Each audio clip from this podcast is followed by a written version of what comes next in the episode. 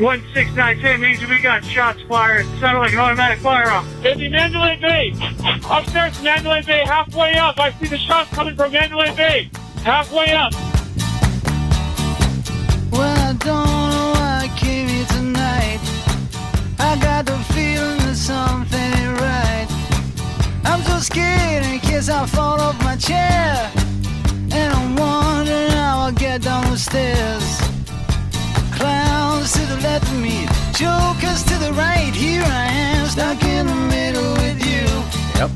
Yes, I'm stuck in the From Pacifica. Radio in Los Angeles, this is the BradCast as heard on KPFK 90.7 FM in LA, in Oregon on 91.7 KYAQ on the Central Coast, 106.7 KSO in Cottage Grove, in Lancaster, Pennsylvania on 92.9 WLRI, in Maui, Hawaii on 88.5 KAKU, in Columbus, Ohio on WGRN 94.1, in Palenville, New York on 102.9 WLPP, in Grand Rapids, Michigan on WPRR, in New Orleans on 102.3 WHIV, in Washington, D.C. on 105.5 FM, and in Minneapolis, St. Paul on AM 950 KTNF. We also are heard streaming coast to coast and around the globe on the internets on the Progressive Voices channel, Netroots Radio, Indie Media Weekly, FYI Nation, NicoleSandler.com, Radio Free Brooklyn, GDPR Revolution 99, Deprogrammed Radio, Detour Talk, and Radio Sputnik, blanketing planet Earth five days a week. I'm Brad Friedman, your friendly investigative blogger, journalist, troublemaker, muckraker, an all around swell fellow, says me from bradblog.com on another very dark day, I hate to say it, in these United States. Thank you for joining us today. Thank you for tuning in. Uh, we are uh, once again tossing all our plans for today's show straight out, unfortunately, given the situation in Las Vegas on Sunday night, resulting in the deaths of over 50 people and the wounding of more than 500 at a country music concert on the Vegas Strip. Desi Doyen, it is uh, yet another dark day in uh, in these United States. It Yes, seems. and they continue to happen. They do. Um, and a lot of them continue to happen with very little media notice. I guess this one they can't help but notice. Uh, hopefully, we'll be able to return to some of the still important issues that we had been planning to cover today, including the ongoing disaster following Hurricane Maria in Puerto Rico. That, yes, is still going on. They are still facing devastation and a humanitarian crisis. Uh, and uh, over the weekend, Donald Trump decided to attack the mayor of San Juan, Carmen Yulín Cruz, who has uh, spent more than a week since the record storm in Puerto Rico with uh, wearing hip waders, wading through flooded neighborhoods with a bullhorn, trying to reach residents to help save them. And from his uh, golf club in New Jersey over the weekend, President Donald Trump took aim at her after she dared be critical of the relief efforts by the U.S. government, and uh, he derided her for, quote, such poor leadership ability, and said that she and, quote, others in Puerto Rico want everything to be done for them. Trump continued to argue on uh, Twitter that the U.S. is doing a fantastic job in disaster relief there. In case you're concerned, no worries. Uh, at least other than what you hear, he said, from the fake news or political motivated ingrates. Presumably, that would include the mayor of San Juan. He went on to blame the uh, the uh, quote fake news for quote working overtime to take the spirit away from our soldiers and first responders. Uh, of course, they are uh, soldiers and first responders who probably are not paying much attention to what is being said on Twitter or in the news, particularly across much of the island, most of which w- is still without power today in Puerto Rico. So, uh, as with uh, Trump's recent attacks on NFL players and owners for peacefully and respectfully protesting against racial violence during the national anthem, where he was able to falsely turn it into, uh, with some success, uh, into an issue of the players disrespecting the flag and our troops, he has now attempted to shift the focus from the desperate pleas for help for three and a half million U.S. citizens in Puerto Rico into an attack against soldiers and first responders somehow. He's very good at that, uh, claiming that the media are, quote, disparaging our great first responders as a way to get Trump. He also attacked his own Secretary of State over the weekend, which seems noteworthy here, even on a day like today, uh, as uh, Secretary of State Rex Tillerson had his efforts essentially attacked by the President of the United States, his efforts to peacefully resolve the increasingly volatile situation in North Korea. Tweeting that Tillerson was, quote, wasting his time to negotiate with Little Rocket Man, as he refers to North, Korea, uh, North Korean leader Kim Jong un, while Secretary of State Tillerson is actually in Asia, actually attempting to work with the Chinese and other nations uh, to come to some form of peaceful accord with the nuclear armed North Koreans.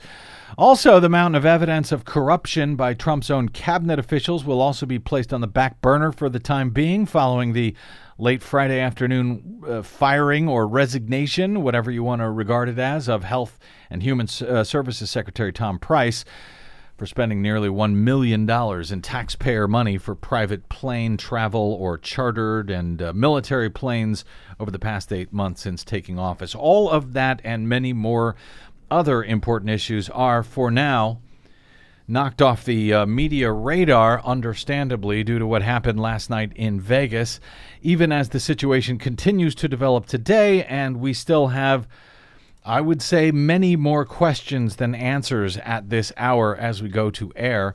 So, uh, in case you're uh, not up to speed, here's what we have at this moment a gunman perched on the 32nd floor of a Las Vegas hotel casino unleashed a hail of bullets on an outdoor country music festival below, killing at least 58 people. As tens of thousands of concert goers screamed, ran for their lives. It was the deadliest mass shooting in modern U.S. history. At least 515 others were injured in the Sunday night attack, according to authorities.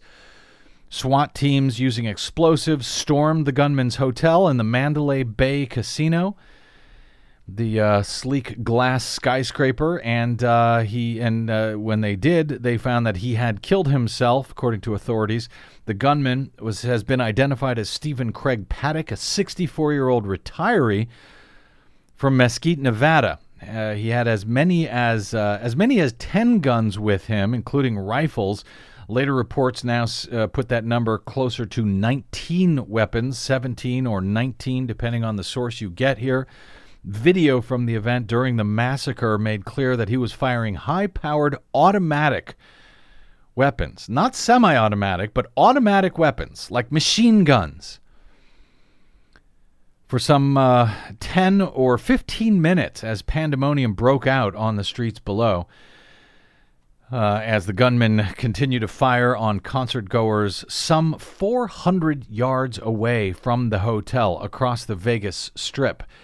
And uh, Desi Doyen, I know you know the uh, the area there, the Mandalay Bay. Yes, the Mandalay is, Bay. It yeah. anchors the southern end of the Las Vegas Strip, the main strip where all the main casinos are. And the concert was actually across the street and catty, Catty corner, yeah. at the uh, at the uh, intersection. So that gives you a sense. It was over 400 yards away. That gives you a sense of the distance that the weapons that the shooter was using were able to reach, and uh, the kind of weapon he was using. One, well, about 600 rounds per minute, I think, is one of the rates that I had seen. So, um, so he had yeah. not only the 10, 17, or 19 weapons in his hotel room, he also had hundreds and hundreds of rounds of weapon, uh, of rounds of Ammunition. ammunition that he was able to obtain.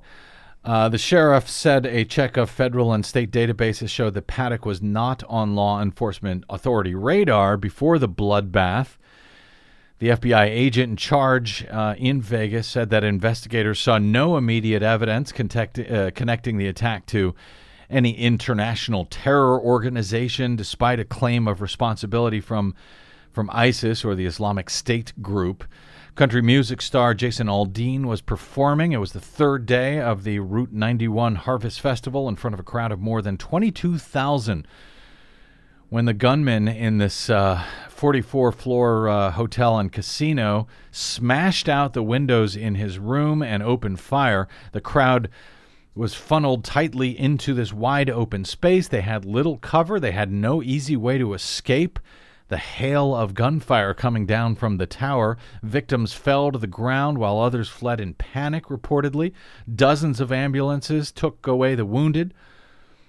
People loaded victims into their car, drove them to the hospital. The shooter appeared to fire unhindered for more than 10 minutes as uh, Las Vegas police tried to frantically locate the man in one of the uh, casino's towers. In an address to the uh, country, President Donald Trump called the attack an act of pure evil, and he added that in moments of tragedy and horror, America comes together as one. He ordered flags flown at half staff. Here is Donald Trump uh, this morning. We are joined together today in sadness, shock, and grief. It was an act of pure evil. In moments of tragedy and horror, America comes together as one, and it always has. We call upon the bonds that unite us our faith, our family, and our shared values. We call upon the bonds of citizenship, the ties of community, and the comfort of our common humanity. In times such as these, I know we are searching for some kind of meaning in the chaos, some kind of light in the darkness. The answers do not come easy. We pray for the entire nation to find unity and peace, and we pray for the day when evil is banished and the innocent are safe from hatred and from fear. Yes, we keep praying, but we don't do too much more than that in this country.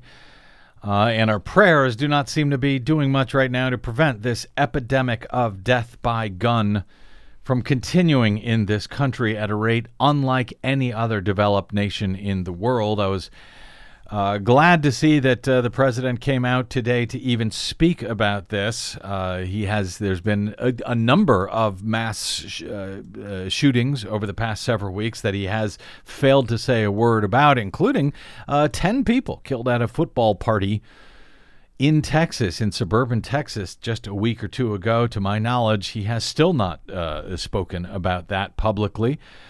For her part, White House Press Secretary Sarah Huckabee Sanders became emotional during her statement uh, in the White House uh, briefing room today, honoring those who risked their lives to help others during the slaughter. What these people did for each other says far more about who we are as Americans than the cowardly acts of a killer ever could. The Gospel of John reminds us that there is no greater love than to lay down one's life for a friend. The memory of those who displayed the ultimate expression of love in the midst of an unimaginable act of hate will never fade. Their examples will serve as an eternal reminder that the American spirit cannot and will not ever be broken. In the days ahead, we will grieve as a nation, we will honor the memory of those lost as a nation, and we will come together, united as one nation, under God and indivisible. How exactly we will honor the uh, memory of those lost uh, was unclear. Sarah Huckabee Sanders uh, went on to deflect questions regarding gun safety laws, saying uh, pretty predictably at this point that uh, it was, quote, premature to discuss such things. As usual, uh, this is not the time to discuss these sorts of matters as to what to do about this epidemic, other than to pray and honor, I guess. Uh, when that time would be, when that right time would be, as usual, after these sorts of attacks, was not made clear by the uh, White House uh, press uh, spokesperson. Congressman Ruben uh, Kihuen, a, uh, a Democrat whose congressional district includes a portion of Las Vegas, visited one of the hospitals today, saying that literally every single bed Every single bed was being used, every single hallway was being used, every single person there was trying to save a life. Law, uh, Las Vegas authorities uh, put out a call for blood donations, set up a hotline to report missing people.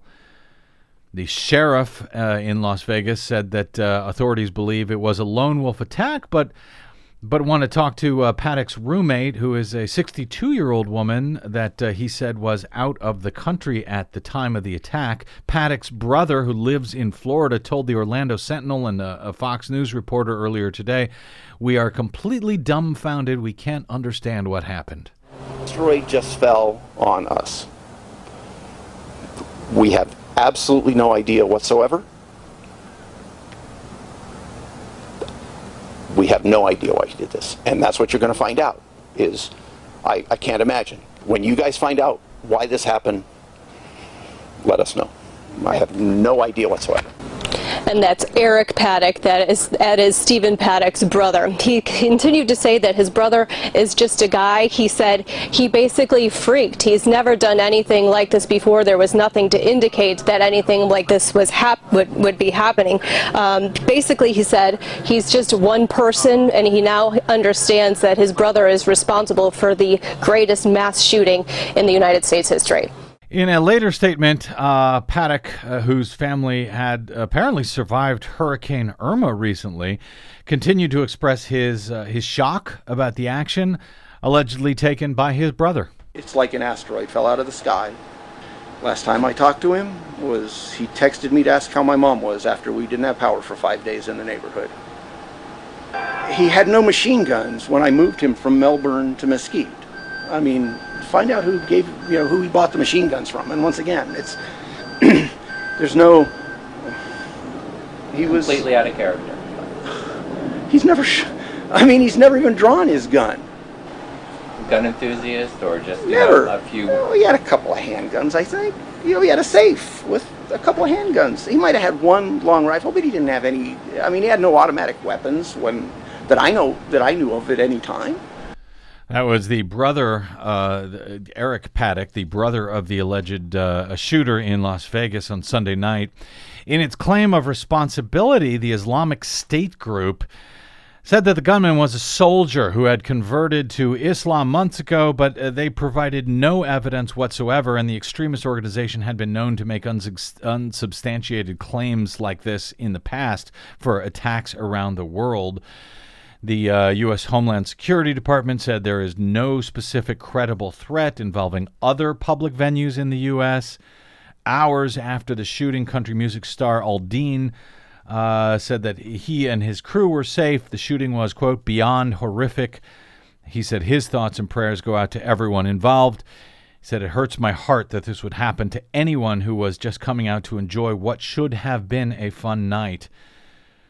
Before Sunday, the deadliest mass shooting in modern U.S. history took place in June of 2016, yes, just over one year ago, when a gunman who professed support for Muslim extremists opened fire at a gay nightclub in Orlando, Florida, killing 49 people in that instance.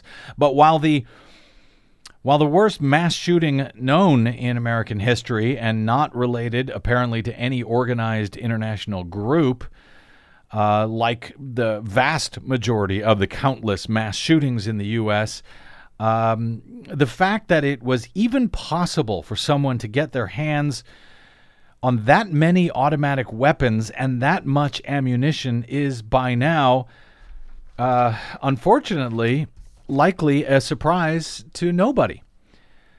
Uh, he, uh, like I say, uh, killed 58 people, injured at least uh, 518 or 515. Um, according to his brother, uh, he was a multimillionaire real estate investor. We are just learning he was a retiree with no criminal history in the Nevada county, at least where he lived. Um, Nevada authorities say that uh, Paddock acted alone, had no motive. He was he owned a single family home in Sun City, Mesquite, a retirement community along the Nevada Arizona border. Uh, property records describe Paddock as a single man. Um, he bought this home in Mesquite in 2015. Uh, that is that small border town, largely populated by a few casinos and many retirement communities there. A lot of them just built in recent years, about 80 miles north of Vegas. We've been there uh, many times over the years in our travels across the country. It is a very small town, Yep. and again, it's it's dominated by retirees and a couple of casinos, some gas stations and restaurants, and that's about it. That's about it. It's also very near the location where right wingers came to the aid of uh, scofflaw rancher Cliven Bundy. you yes, not recall. too far away at all. Within, I'd say, twenty miles. in that uh, armed, uh, yeah, uh, in an armed uh, standoff uh, with state and federal officials. You may recall that during the spring of 2014, uh, over a decades-long dispute about cattle grazing. Authorities in Texas say that he lived in a Dallas suburb. Speaking of Dallas suburbs, from 2009 to 2012, uh, unclear at this time where he was in between 2012 and, and 2015, the time he moved to Mesquite. A, pre- a preliminary review of police records do not indicate that were, authorities had any contact with him, but police are still investigating that. Uh, but frankly, whether the shooter in Vegas was a lone wolf, as authorities believe, or even if he was some member of an international terrorist organization, that seems of little matter, frankly, ultimately. Uh, one man with at least 10 incredibly high powered military style weapons in America was able to terrorize tens of thousands of peaceful concert goers uh, you know, wounding uh, more than 500 of them in a matter of minutes, and there was nothing, no number of armed individuals at the venue. You know, after these. Uh, these sorts of killings, you hear a lot of complaints. Oh well, the, you know, if only the, the the the victims had been armed themselves. Well, good luck shooting back uh, more than 400 yards, if you could even figure out where the shots were coming from as I note, we don't have any motivation right now for the the shooter.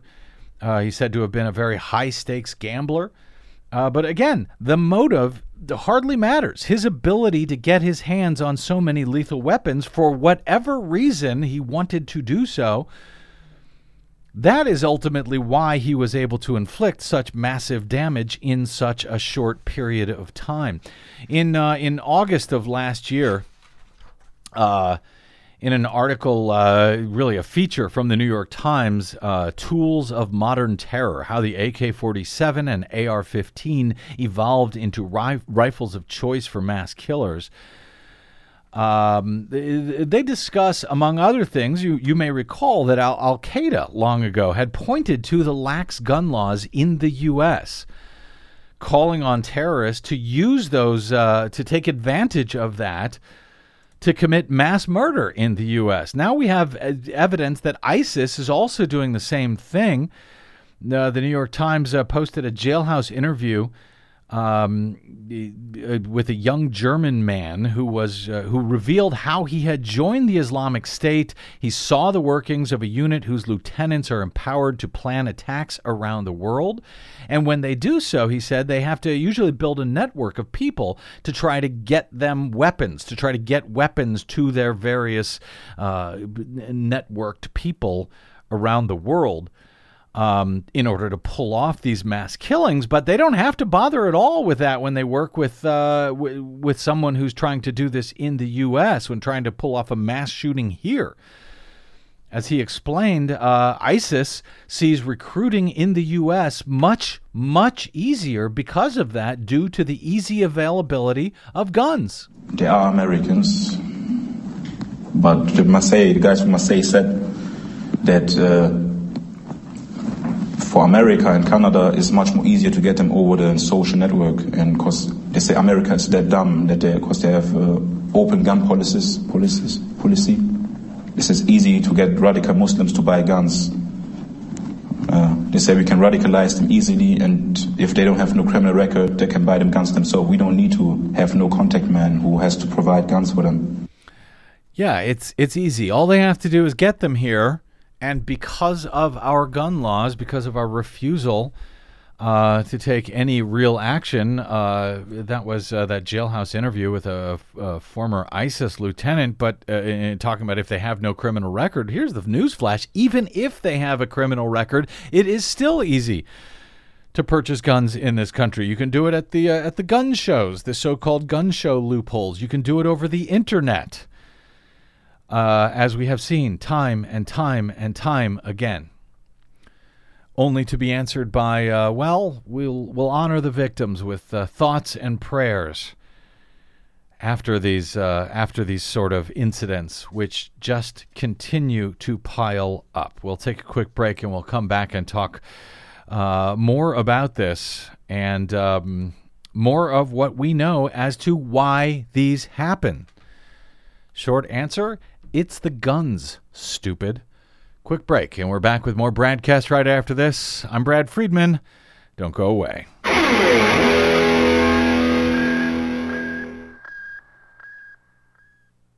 Hi, this is Desi Doyen from the Green News Report and the BradCast. What the public hears on the public airwaves matters. At the BradCast, we do our best to bring you accurate news and analysis on the issues that actually matter, and we do it all independently without corporate or political influence.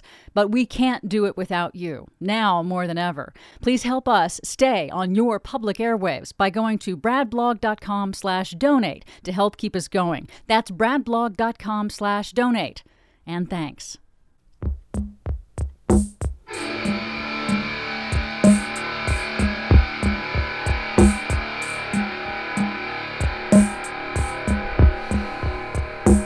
Welcome back to the Bradcast. Brad Friedman from BradBlog.com.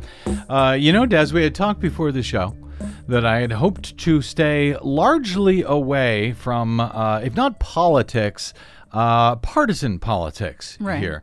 Uh, on a day like today, there'll be plenty of time for that as we move forward. I'm I'm sorry to say, but it's I just you know I realize in in just mentioning at the end of that last segment that it's the guns, stupid. That even that I suspect to many ears feels to some people like it's partisan politics. Eh, but it's not. It's it's just facts. There are facts to back this up, and I want to get to some of these in a moment because if we were ever going to have an actual debate in this country about what we should do concerning the gun epidemic in this country, the gun violence epidemic in this country, um, we need to know the facts.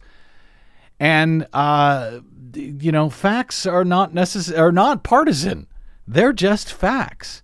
And so I want to take a look at some of those uh, some of those facts on the uh, perhaps too optimistic hope that maybe maybe this time who knows maybe we will ultimately have that debate, have that conversation, have that discussion in this country.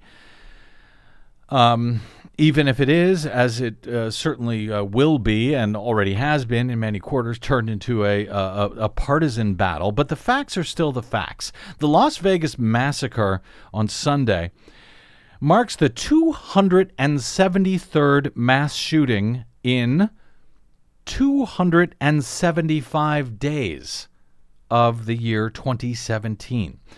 So that's the 273rd mass shooting in this year alone. in in 275 days in Wow. this year. Yeah, that according to the gun to uh, gunviolencearchive.org, which tracks all of this, a total of 11,652 people. 11,652 people have died in all of the uh, gun violence incidents this year.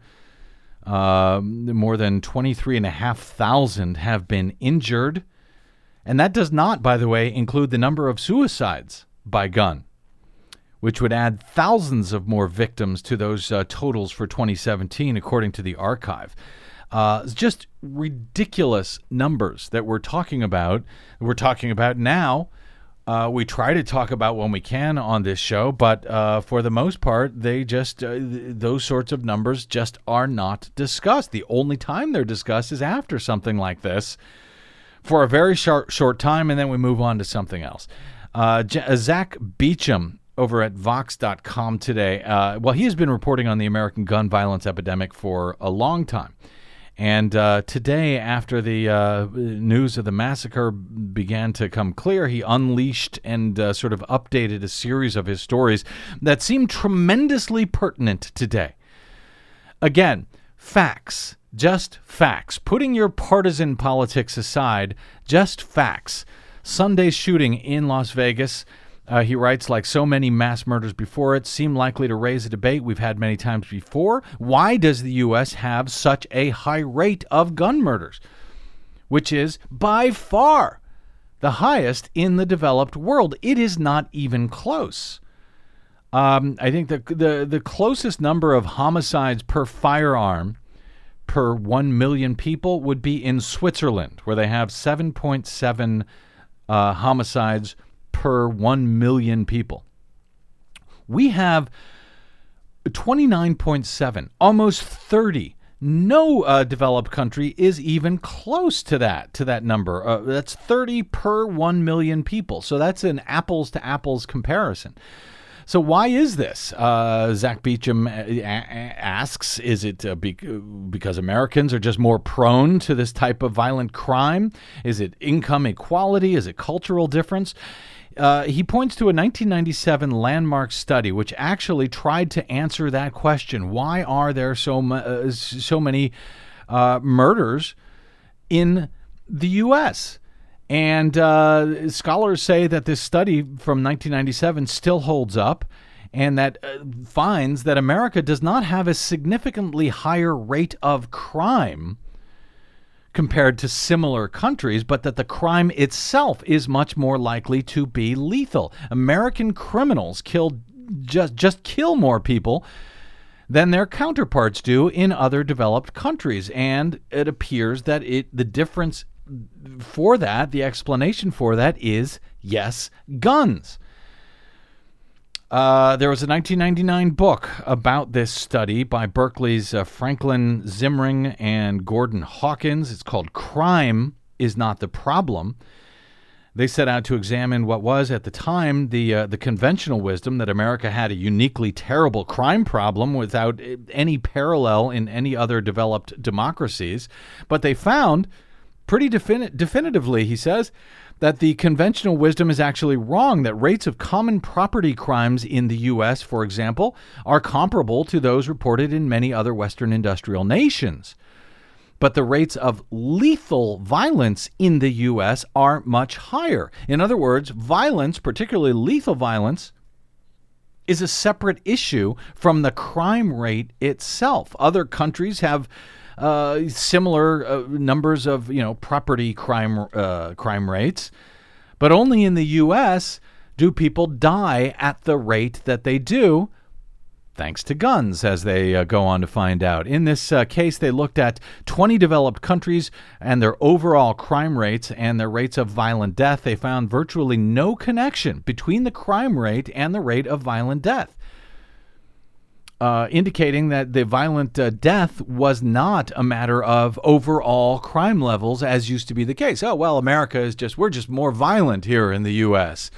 Uh, than we, I mean, we just have a higher crime rate here in the U.S. And the truth is that we don't. We have comparable rates, comparable crime, crime rates of yeah. different kinds of crime, even you know, and and, and yet the difference is the availability of guns. Appears to be the case. Uh, you know, none of this is conclusive. It's not as easy as doing a study of a of a drug, for example, where one group will take the drug and the other group will not. You can compare the results. You know, here you've got uh, a lot of different uh, crime rates, a lot of different uh, reasons, a lot of different laws. So it's not a perfect apple to a- apples to apples uh, comparison when it comes to these things. But if you look at the crime rate on that, you can get pretty empirical as far as how many people die and how many uh, you know reported crimes are there. The lowest death rate country is England. It has a crime rate just over the average crime rate comparing these uh, 20 developed countries. The next lowest violence rate is Japan, which has the lowest crime rate. The third lowest death rate is the Netherlands, but uh, they are in the highest crime rate group. So, crime rate does not equate to uh, violent death rate. Uh, if there's a high uh, crime rate in a country that doesn't have a lot of weapons, that has uh, strict gun safety laws, then the number of deaths will be much lower, according to this uh, this data set. Uh, Zimring, Zimring and Hawkins write that uh, this data set provides a multinational example of the central point that lethal violence is the crucial problem in the U.S. Shows that the U.S. clustered with other industrial nations in crime rate, um, but it is very you know close to these other countries. But when it comes to violent death, we are head and shoulders above the rest. We're number one. So, why does this happen? Uh, Beauchamp asked. Well, it's not why you might think. American violent cr- criminals are just more likely uh, to, to kill people. That's not why. Only a minority, for example, of LA homicides grow out of criminal encounters like robbery and rape. They find uh, that uh, even if it could be shown that American robbery and rape rates are uh, across the board higher than those in similar countries, which does not appear to be true, that it still would not explain why America has so many more homicides than those other countries. Um, the data is revealing a far greater proportion of LA homicides grow out of arguments and other social encounters between acquaintances than from robbery or rape. And the mere presence of firearms during those arguments or other social encounters, according to this study, uh, makes what would otherwise be a tense situation turn deadly. When gang members argue with other gang members or a robber sticks up a liquor store, there's always a risk that the situation can escalate to some kind of violence, he says. But when people have a handheld tool that is specifically engineered for killing efficiently, escalation to murder becomes much, much more likely. And I feel sort of stupid pointing this stuff out that seems, at least to my brain, extraordinarily obvious.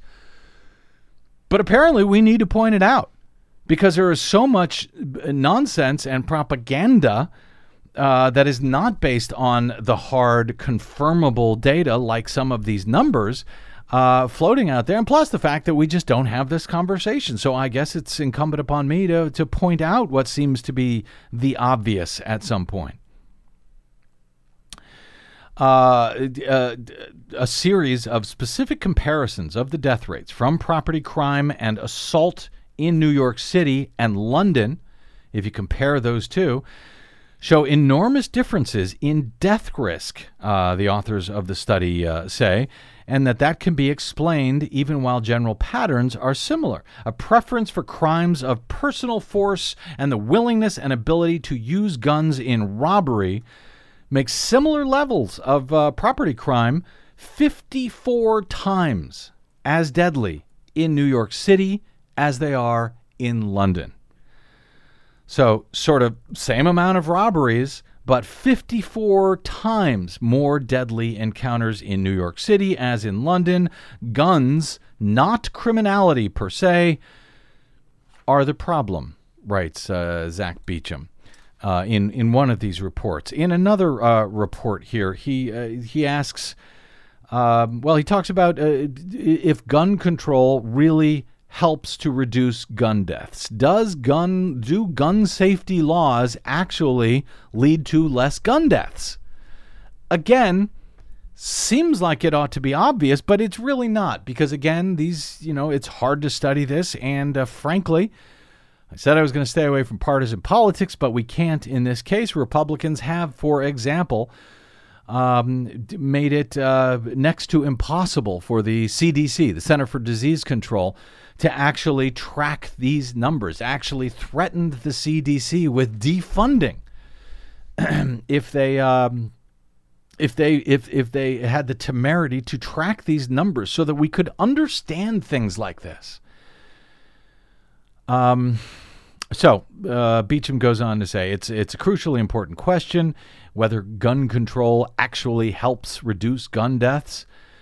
Dozens of studies have been conducted over many years in many different countries, and uh, they reach a, a, a broad and sometimes contradictory range of conclusions. But a 2016 study published in Epidemiologic Reviews uh, tried to solve the problem of the uh, uh, the differing information coming from all of these different studies. They systematically reviewed evidence from around the world, uh, roughly examining 130 different studies that had been conducted in 10 different countries.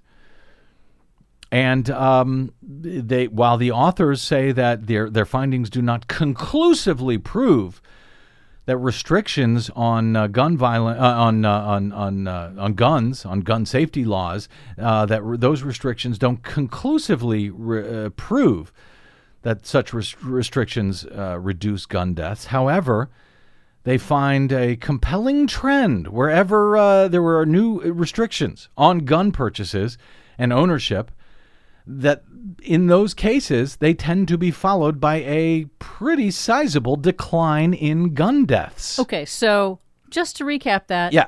Whenever a gun safety law has been put in place, it has been followed by a sizable, significant drop in gun deaths. In gun deaths, yeah. In these countries that were studied. Correctly. In uh, 10 different countries, 130 different studies. So they didn't get their own data. They looked at the data presented by these existing studies, some of which, uh, had, some of these studies had come to the conclusion that no, there's, there's no real change uh, when you put in place, uh, uh, you know, new gun uh, safety measures.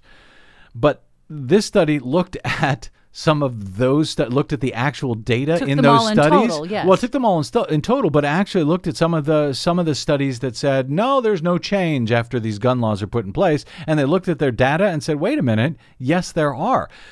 These studies have been misrepresented by these people. Oh, so they looked at the actual data from the existing studies.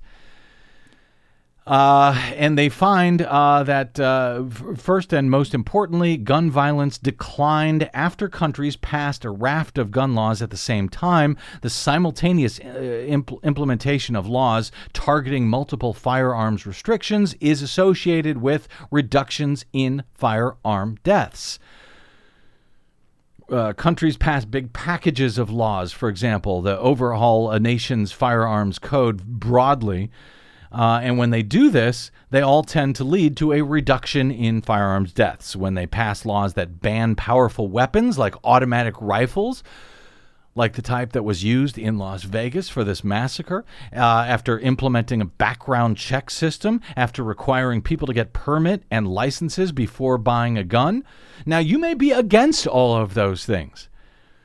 You may think that uh, we should be free to have automatic rifles, machine guns Whatever weapon whatever you want is available. You may think there should be no background checks at all, uh, or that you're cool with the loophole. By the way, most Republicans are not cool with the uh, the the background check loopholes, such as the gun show loophole. Uh, some ninety percent think that ought to be closed.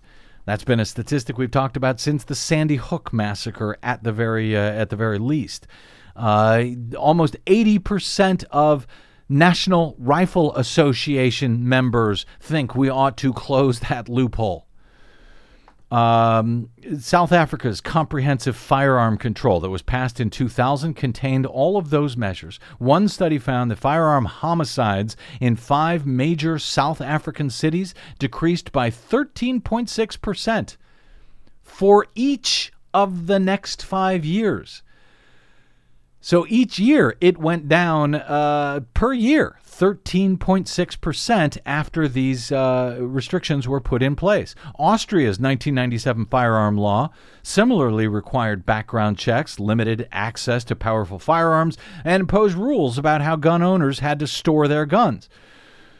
This study uh, reviewed several studies in uh, on the uh, Austrian law uh, after uh, the, the 1997 law, both of which found evidence that the law, yes, reduced deaths. According to one of them, firearm homicide went down 4.8 percent, and suicides went down 9.9 percent. So, uh, country after country, when you look at these at these laws that are implemented, it, re- it reduces death. Now, again, you might say freedom is more important than anybody's lives. Keeping the United States government, holding them, being able to hold them off somehow with with uh, weapons, automatic weapons, is somehow more important than any one or any tens of thousands of lives. Okay, if you want to make that argument, you can make it. But let's not pretend that there is not data out there that shows that yes, these laws tend to reduce. They don't entirely uh, get rid of, but they tend to reduce the number of deaths from firearms. Australia's 1996 National Firearms Agreement. Uh, this is uh, perhaps the starkest example. This uh, outright confiscated some 650,000 guns across Australia after a mass murder um, in, in that country. And there has been no mass murders since then since they uh, confiscated 650,000 automatic weapons. And gun And- owners in yeah. Australia still have access to their guns. They're Yeah. just stored in a safe central armory. Not And all of them. They did confiscate and melt down. They they they purchased. They uh, bought back these, and it, But they do have yeah. very serious gun safety laws. And if you are a responsible gun owner and you go through all of the requirements, you have access to your guns. That's right. It only uh, In Australia. It only reduced the gun rate by something like twenty percent. This uh, this law in Australia, but it reduced the uh, the the death rate apparently uh, much more. One study, for example, compared the Australian st- state of uh, Victoria to others around the country. Now, Victoria had already passed uh, a bunch of firearm restrictions back in 1988. So the NFA, the National Firearms Agreement, uh, didn't change policy a whole lot in Victoria, but firearm deaths went down countrywide by an average of 14% in the other states relative to Victoria. So, however much they went down in Victoria after uh, instituting this law, they went down 14% more in all of the other states on average. The other states uh, that had much more lax gun uh, restrictions, which suggests the NFA provisions specifically made a difference. Um, so uh, laws restricting the purchase of uh, the restricting the purchase through background checks and access to uh, safer storage, for example, in firearms, are also associated with lower rates of intimate partner homicides and firearm unintentional deaths in children, respectively. Uh, they also looked at the number of studies on gun control in uh, in the U.S. as part of their overall review, saying there was strong evidence that restricting access to guns tends to restrict gun deaths. Uh, looking at uh, here in the U.S., for example, where Missouri, my home state, uh, back in 2007 repealed its law requiring a permit to purchase a firearm. And uh, in, in effect, that repealed the state's background check requirement. And after 2007, Missouri's homicide rate jumped by 25%. And there are no other changes in the law or circumstances that appear to uh, be able to explain that increase. So, uh, this is a very important contribution to the gun debate. This was back from uh, a 1997 study. It was a book about it in 1999. 130 studies from 10 different countries. So it's not conclusive. The authors are careful to say that uh, this does not prove that gun laws reduce violence, but uh, it certainly is very suggestive. All right, one more before uh, from uh, Zack uh, uh, Beauchamp before we get to the break here, specifically on that Australian case. Uh, so yeah, as we said, uh, they collected roughly 650,000 privately held guns. It was one of the largest mandatory gun buyback programs in recent history. Basically, if you had a legally purchased gun, they would uh, the, the state would pay you fair market value for it, uh, and it worked. If you had a, by the way, an illegal uh, an illegally purchased gun, you would have. Um, uh, you would be allowed to return that. You wouldn't get paid. You'd have amnesty for that. You would not be paid for it, but you were allowed to return it uh, with amnesty.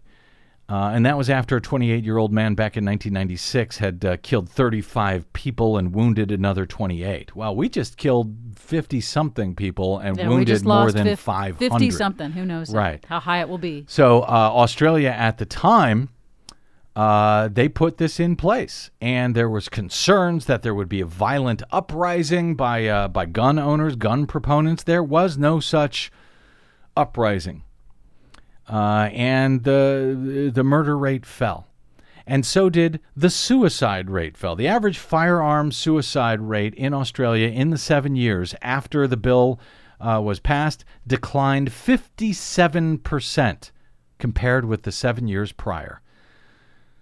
That's the average firearm suicide rate in Australia. The average firearm homicide rate went down 42%. So essentially, you're talking about cutting gun deaths in half. At least that's what they did in Australia.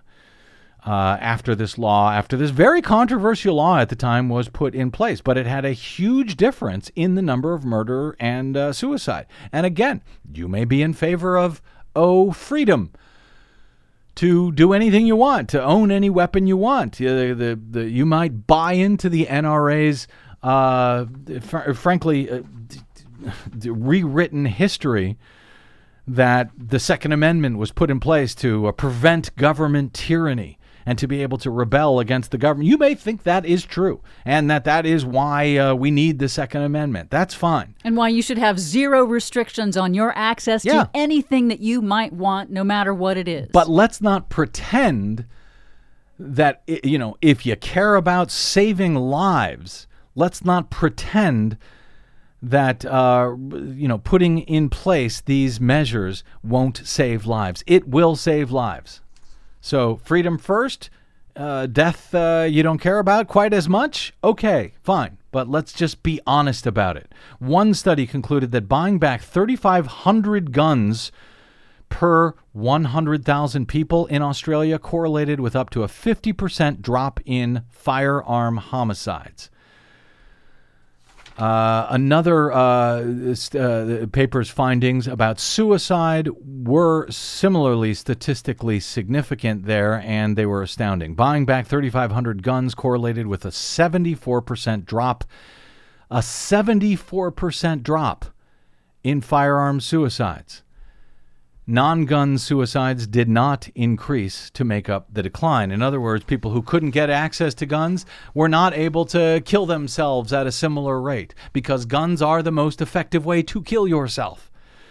And many people who commit suicide, after they do so, uh, unsuccessfully, uh, they don't do it again. They regret what they did. But if you use a gun to do it, chances are you're going to succeed. Bottom line Australia's gun buyback saved lives, says Beauchamp. If you actually care about that sort of thing, it, this is just numbers, not politics. This is data. It doesn't speak to what you think about freedom to own a gun or if you think we need guns to prevent tyranny by the government. But if we're going to have this conversation, and I hope that we finally do, uh, I hope that Republicans in Congress will finally allow this debate to be held because right now it's filibustered, so we can't even have the debate. Uh, if we're ever allowed to have that debate in this country, or more to the point, the lawmakers are, who are elected to deal with such problems, if they are ever allowed to, we need to know the, these facts and this data. And we just don't in this country. Beauchamp goes on to say, in thinking about gun violence and how to limit it, this seems like a worthwhile thing to look at. If you're looking for lessons about gun control and gun safety, he writes, this is a pretty important one. I should say so. Quick break, and we're back with uh, a few more thoughts on uh, today's nightmare. Uh, uh, after this uh, break, I'm Brad Friedman. Stay with us.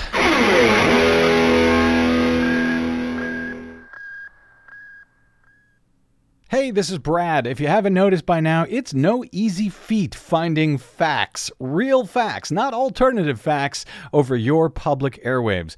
We try to bring you real facts, truth, and clarity without fear or favor each and every day on the BradCast. But we need your help to do it. If you enjoy the show and or get something from it, please give back a bit if you can by visiting us at bradblog.com/donate. Your support helps Desi and me continue to bring you real, independent, progressive news five days a week over your public airwaves. We simply can't do it without your help, and that help is needed more now than ever. Please stop by bradblog.com slash donate today to make a one-time donation or even better, automated monthly support. It'll take you about 60 seconds and you can rest easy knowing that we'll be here every day making sense of it all, or at least trying to.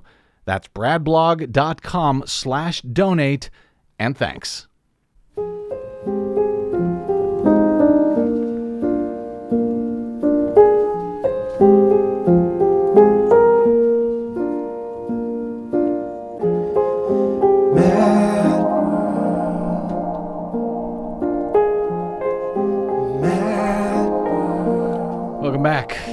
Mad world. Welcome back to the BradCast. Brad Friedman from bradblog.com. Got just a few minutes here.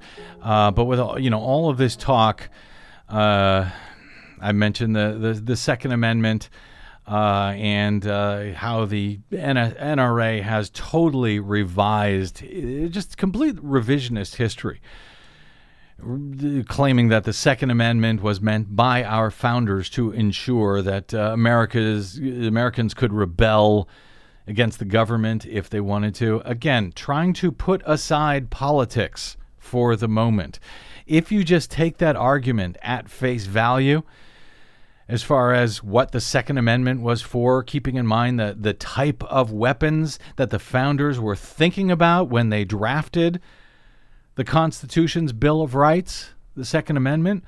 Uh, a reader at Talking Points Memo wrote in uh, in a note to, uh, according to Josh Marshall, that the number of deaths in Las Vegas, which uh, stands at 58 as we go to uh, air here today, I expect that could climb with more than 500 shot, but.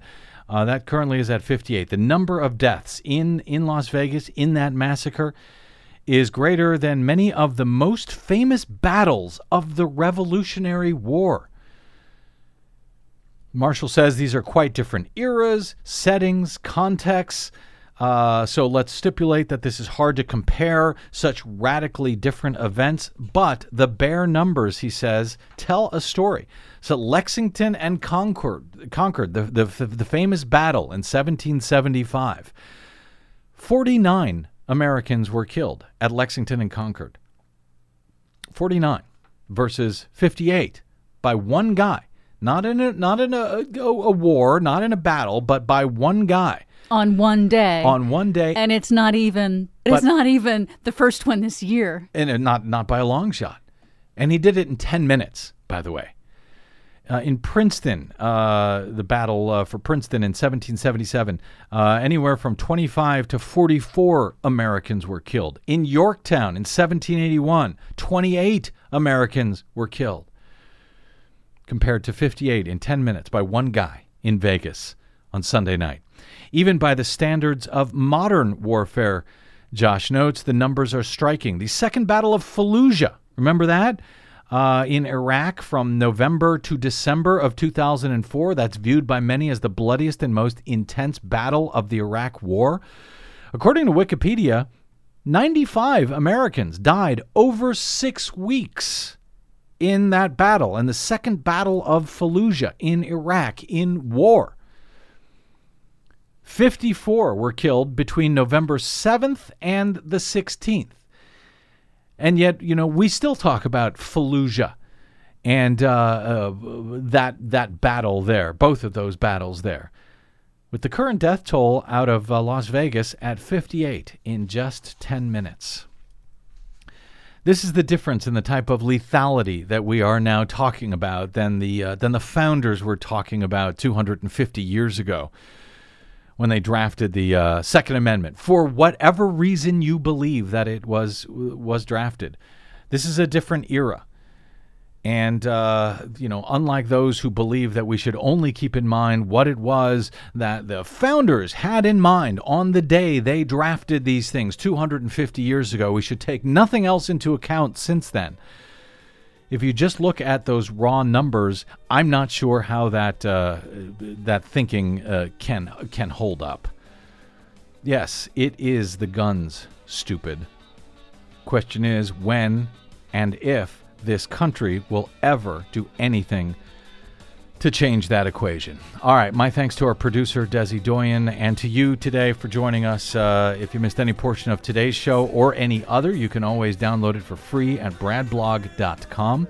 You can drop me email if you like. I know I always hear from folks after an episode like this. My email address, bradcast at bradblog.com, and on the Facebooks and the Twitters, I am simply the Brad Blog. That is it. Uh, my thanks to those of you who stopped by bradblog.com slash donate to help us continue to do what we try to do every day here. That's it. Until we meet again, I'm Brad Friedman. Good luck, world.